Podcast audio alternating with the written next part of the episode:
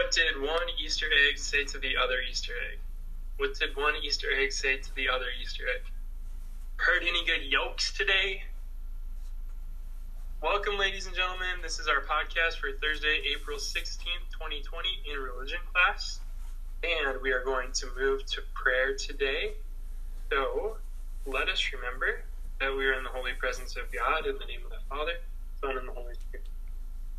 Encourage you to sit or stand in an upright position and close your eyes briefly.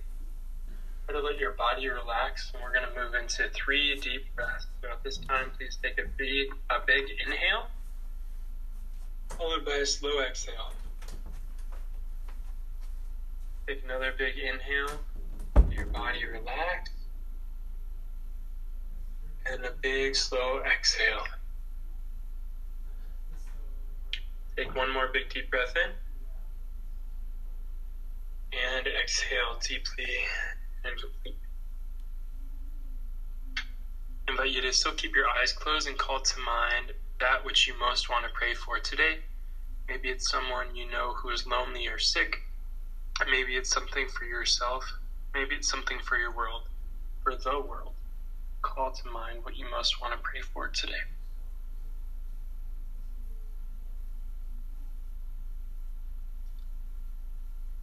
And with this prayer intention in mind, we're going to move to the prayer called the Litany of Trust.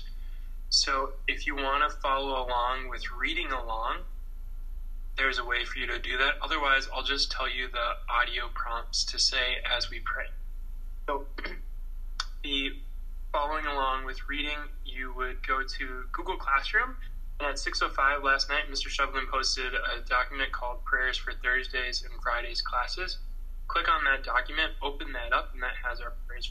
If you're not able to pull that up, that's okay, but I encourage you to follow along by saying the following Deliver me, Jesus. Deliver me, Jesus. Okay.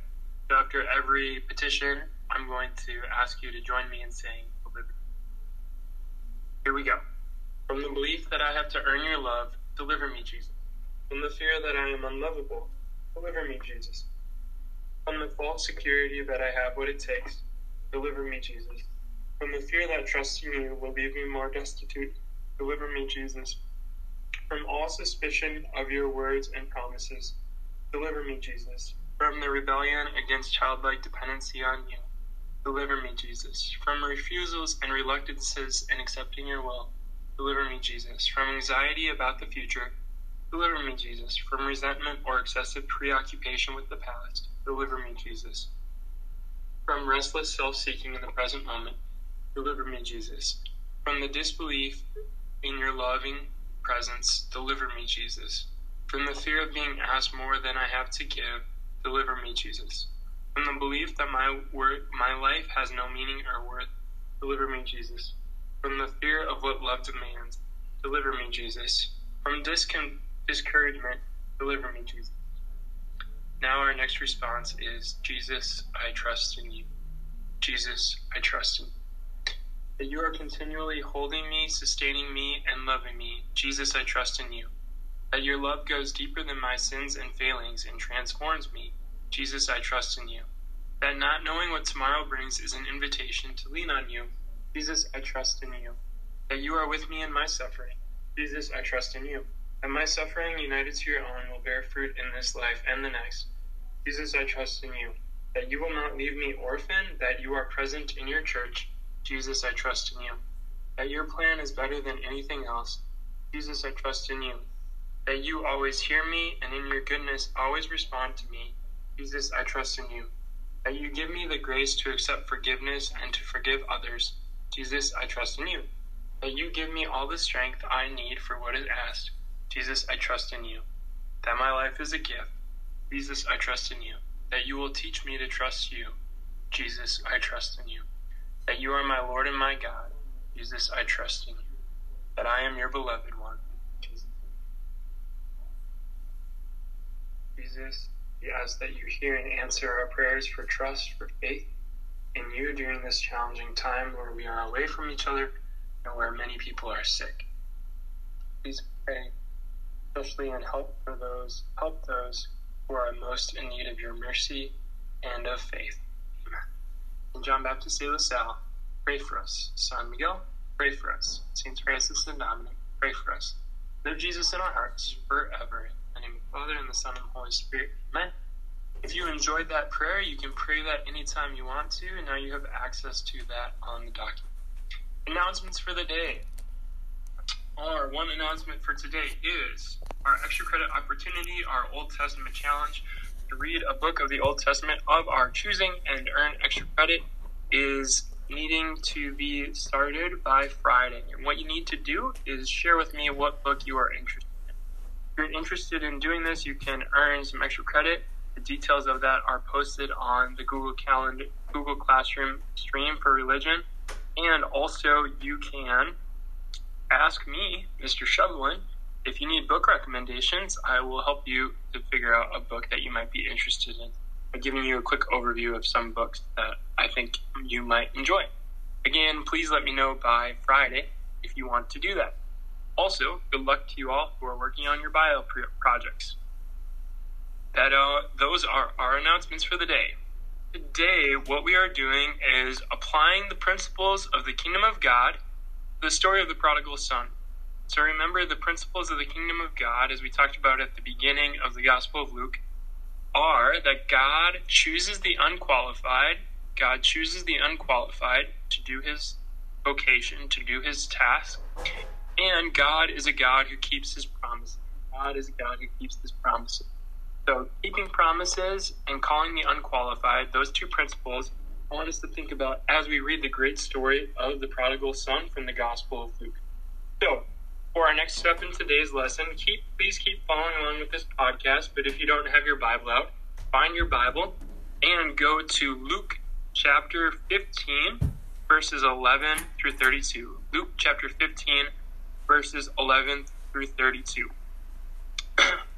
and when you are there, before we begin reading, again, we're thinking about does God show his ability to be a promise keeper here? Or does God show his ability to choose the unqualified here? One last thing before we begin reading. In the story that Jesus gives, the Father figure is meant to be an allusion to God the Father. So the Father in the story is meant to be God the Father. Here we go. This is Luke 15, verse 11 through 32. Then Jesus said, A man had two sons, and the younger son came to his father and said, Father, give me the share of your estate that should come to me. So the father divided the property between them. After a few days, the younger son collected all his belongings and set off to a distant country where he squandered his inheritance on a life of dissipation. When he had freely spent everything, a severe famine struck that country and he found himself in dire need. So he hired himself out to one of the local citizens who sent him to his farm to tend the swine and he longed to eat his fill of the pods on which the swine fed, but nobody gave him any. Coming to his senses, he thought, How many of my father's hired workers have more than enough food to eat? But here I am dying from hunger. I shall get up and go to my father, and I shall say to him, Father, I have sinned against heaven and against you. I no longer deserve to be called your son. Treat me as you would treat one of your hired workers. So he got up and went back to his father. While he was still a long way off, his father caught sight of him and was filled with compassion. He ran to his son, embraced him, and kissed him. His son said to him, Father, I have sinned against heaven and against you. I no longer deserve to be called your son. But his father ordered his servants, Quickly bring the finest robe and put it on him. Put a ring on his feet and sandals, put a ring on his finger and sandals on his feet. Take the fattened calf and slaughter it then let us celebrate with a feast, because this son of mine was dead and has come to life again. He was lost and has been found. Then the celebration began. Now the older son had been out in the field, and on his way back, as he neared the house, he heard the sound of music and dancing. He called one of the servants and asked what this might be. Might mean. The servant said to him, Your brother has returned, and your father has slaughtered the fattened calf because he has him back safe and sound. He became angry, and when he refused to enter the house, his father came out and pleaded with him. He said to his father in reply, Look, all these years I served you, and not once did I disobey your orders. Yet you never gave me even a young goat to feast on with my friend. But when your son returns, who swallowed up your property with prostitutes, for him you slaughter the fattened calf. He said to him, My son, you are here with me always. Everything I have is yours. But now we must celebrate and rejoice, because your brother was dead and has come to life again. He was lost and has been found. Ladies and gentlemen, that's Luke chapter 15, verses 11 through 32, the story of the prodigal son. And as we think about the prodigal son, we're also thinking about the principles in the Gospel of Luke that God is a God who keeps his promises, and God is a God who chooses the unqualified for his mission, for his kingdom. So, our next step in reflecting on this story is to go to Flipgrid and create a video in the way that Mr. Shovelin creates his Flipgrid video. So please go to Flipgrid. We'll see you there. God bless.